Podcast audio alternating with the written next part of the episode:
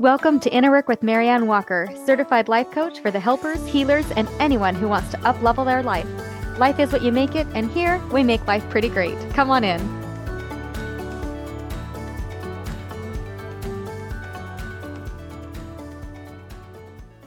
Hi there, and welcome back.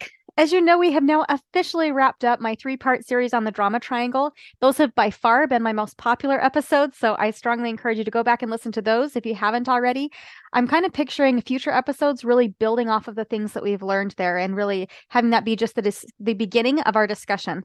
So, yeah, I'm looking forward to exploring that a bit more.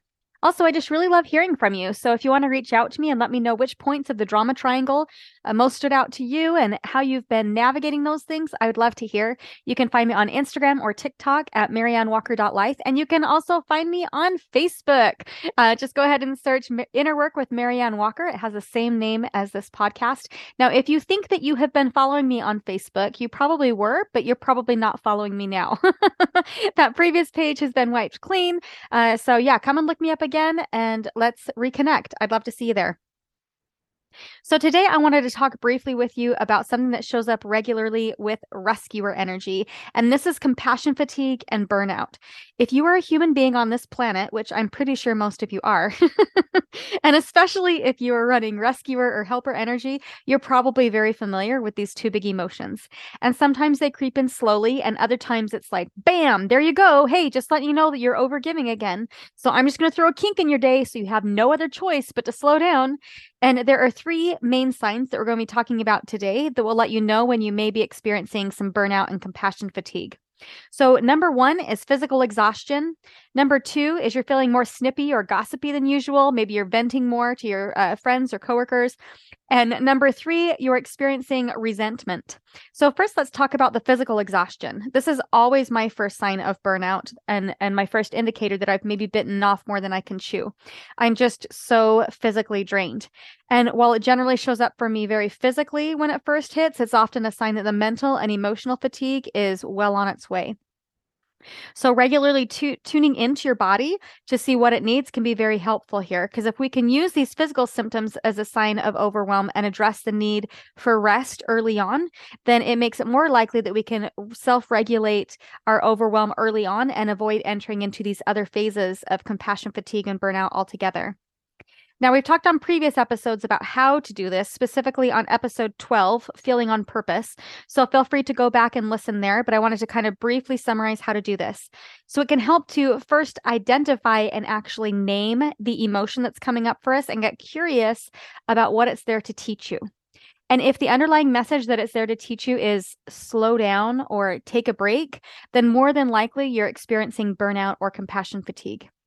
And these are two emotions that we tend to resist admitting to ourselves because many people associate being burned out with not being enough, right? We have this belief that we should be able to do all of these things. And so if we're feeling burned out, it means that there's something inadequate about us. So let me put that belief to rest right here and now. You are 100% enough.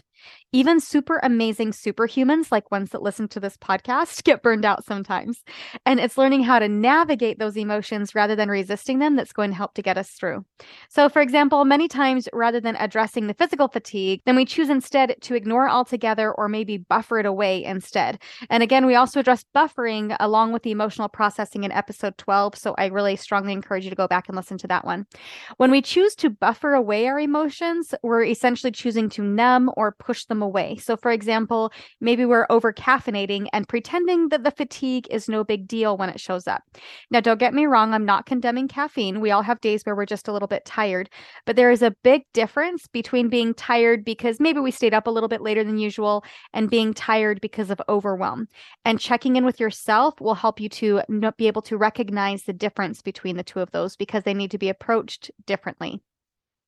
We may also be buffering by maybe grabbing a sugary snack to help us to power through. Uh, but again, this is a form of buffering against our discomfort rather than actually processing the emotions and, and allowing them to vibrate through us and overcome them. So essentially, when our body is expressing fatigue due to overwhelm, our body is trying to say, hey, slow down, turbo. This is unsustainable for me. And that is a very good message for you to, to recognize in your body. And when our body does give us that message, we can choose to honor the need or we can choose to ignore it or buffer it away. So instead of buffering, use this as an opportunity to tap into your body and develop that relationship of trust with it. Let your body know, hey, I'm here for you and I'm going to fulfill these needs. So if your body says it needs rest, stop and give it a rest. All right, number two, you find that you're more sarcastic than usual, or maybe you're venting more than usual to your friends and coworkers. And maybe you're even ruminating in your mind a bit, thinking about all the things that you should be doing or all the things you shouldn't be doing. Or maybe you're thinking about the person that you're caring for and all the things that they should or shouldn't be doing. Or maybe it's all of the other people within your circle and the things that they should or shouldn't be doing, uh, but still not necessarily taking ownership of your contribution to the current situation or being proactive about filling your own cup.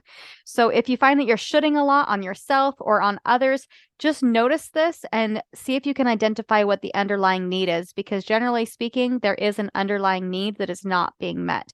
When we're shooting on ourselves it means that we are not honoring our own needs. And if you're shooting on other people it means that you're trying to shift the blame and the responsibility for your overwhelm onto other people rather than proactively meeting your own needs. All right and then number 3 full blown resentment so let's kind of assume by this point that nobody has stepped in to rescue us. And now we're just mad at the world, right? We're mad at the person that we're helping. So we have some negative feelings there. We're not being a kind and compassionate caregiver like we'd like to be. Um, and we're mad at them for needing our help and we're making it their fault that we're burned out.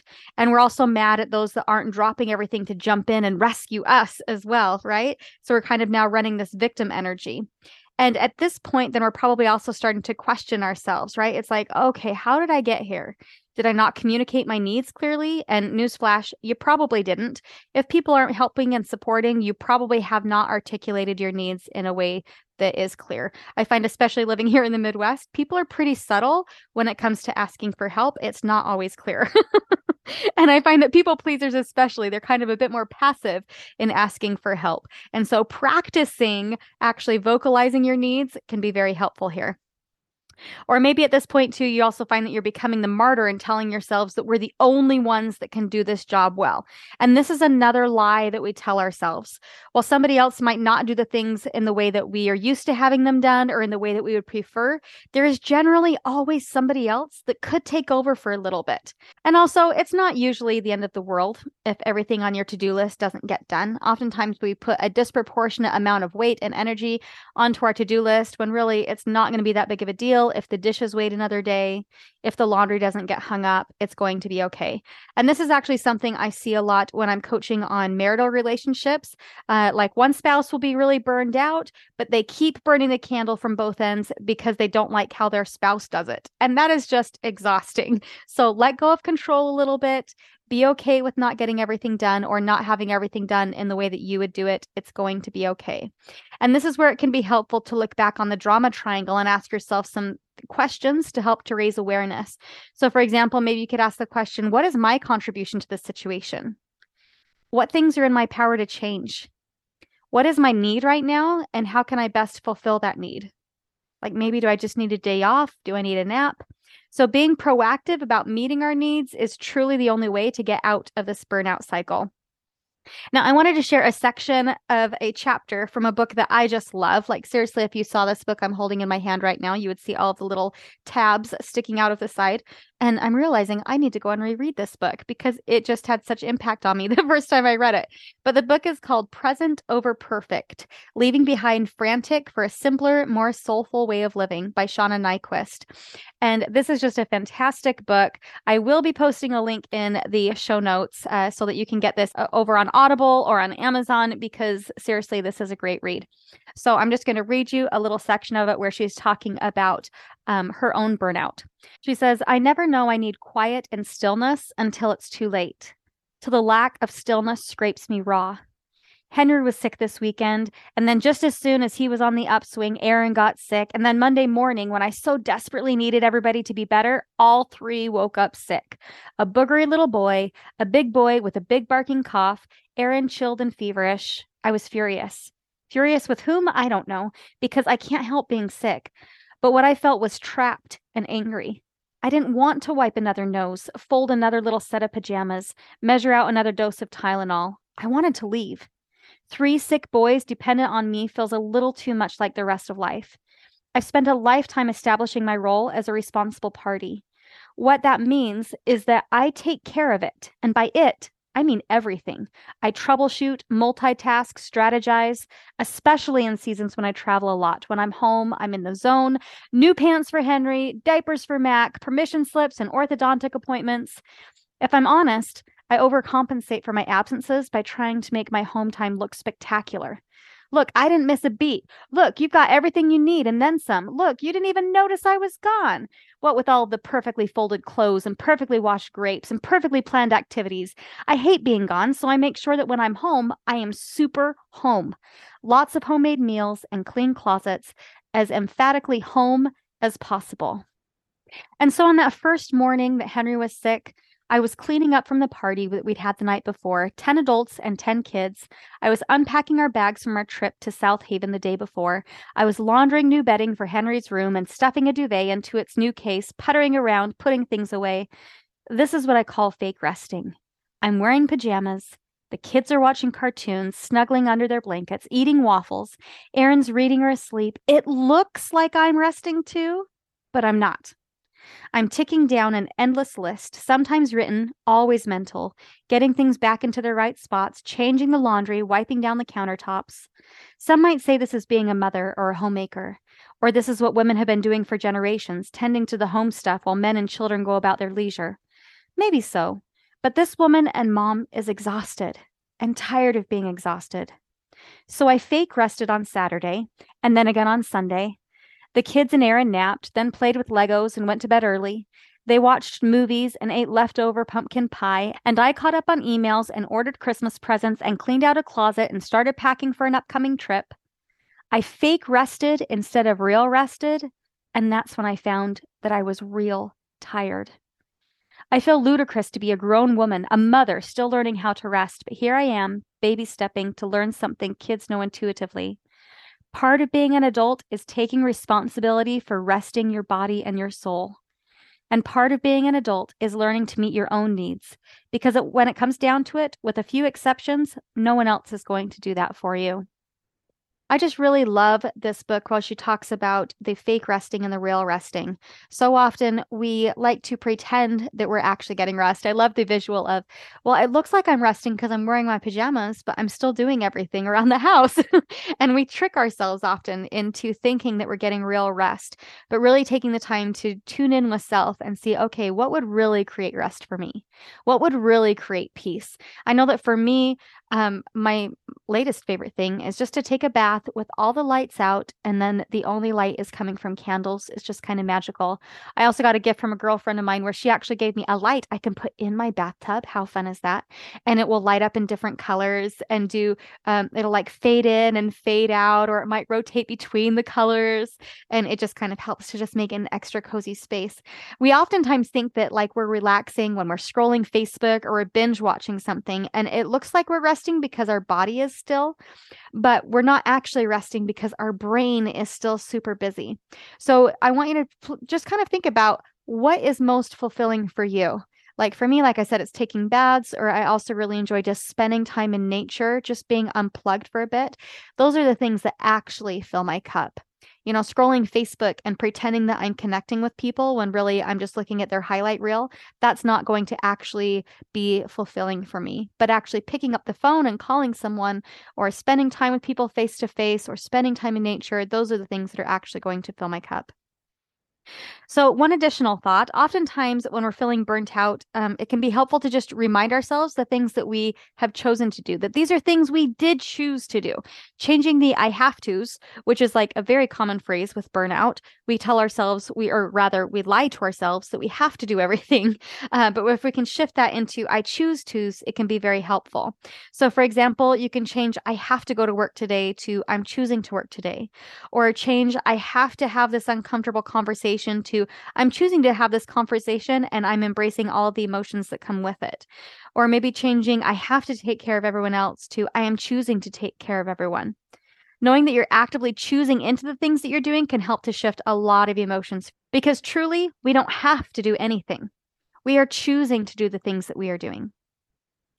Now, we all experience burnout. It is just a part of life.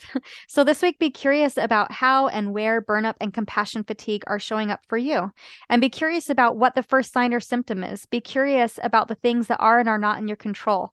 Be curious about what things might actually fill your cup. What, how might you get true rest rather than fake resting? And be honest about what it is that you have to do versus the things that you are choosing to do. And of course, if you would like some more support around your own burnout, you can come and visit me, right? We can coach on it together. so you can come and find me at maryannwalker.life and book your appointment there. And also, just a reminder my group coaching program might be a great fit for you if you are someone who regularly is running this rescuer energy. Uh, so there will be some more information on that after the show. So keep listening for that. I hope you have a wonderful week and let's talk soon. Love ya. Bye now. Are you a helper, a healer, a people pleaser, or a sensitive soul? Are you somebody who reliably shows up in amazing ways to support others, but also find yourself feeling unfulfilled? In relationships, do you find that there's an imbalance between the giving and receiving? As a helper myself, I know the feeling of burnout and compassion fatigue well, and I also know how much the world needs what it is that you have to offer. I have made it my life's mission to make loving and serving more sustainable for you, the helper, and the healer. And because of this, I want to personally invite you to my Compassionate Souls group coaching course. Starting Tuesday, February 7th, we will meet weekly as a group to learn how to stand in our own power through setting healthy boundaries, expressing wants and wishes unapologetically, letting go of our manuals for ourselves and others, taking ownership of our thoughts and feelings and what it is that they're creating for us, and all while learning to live life more intentionally. These six weeks will include both education and group coaching. So if you've been enjoying this podcast and want to see how coaching can help you with your specific situation, I highly encourage you to take advantage of this amazing offer. I am currently offering the six week package for the price of just two private sessions with me. I cannot guarantee that you will ever see this price again because honestly, the value for this is so great. So if this is something that resonates with you, act now to secure your seat. Registration is open now through January 31st and class starts February 7th. You can register online at maryannwalker.life. The world desperately needs what it is that you have to offer. Let's make your level of loving and serving more sustainable for you. I'll see you there.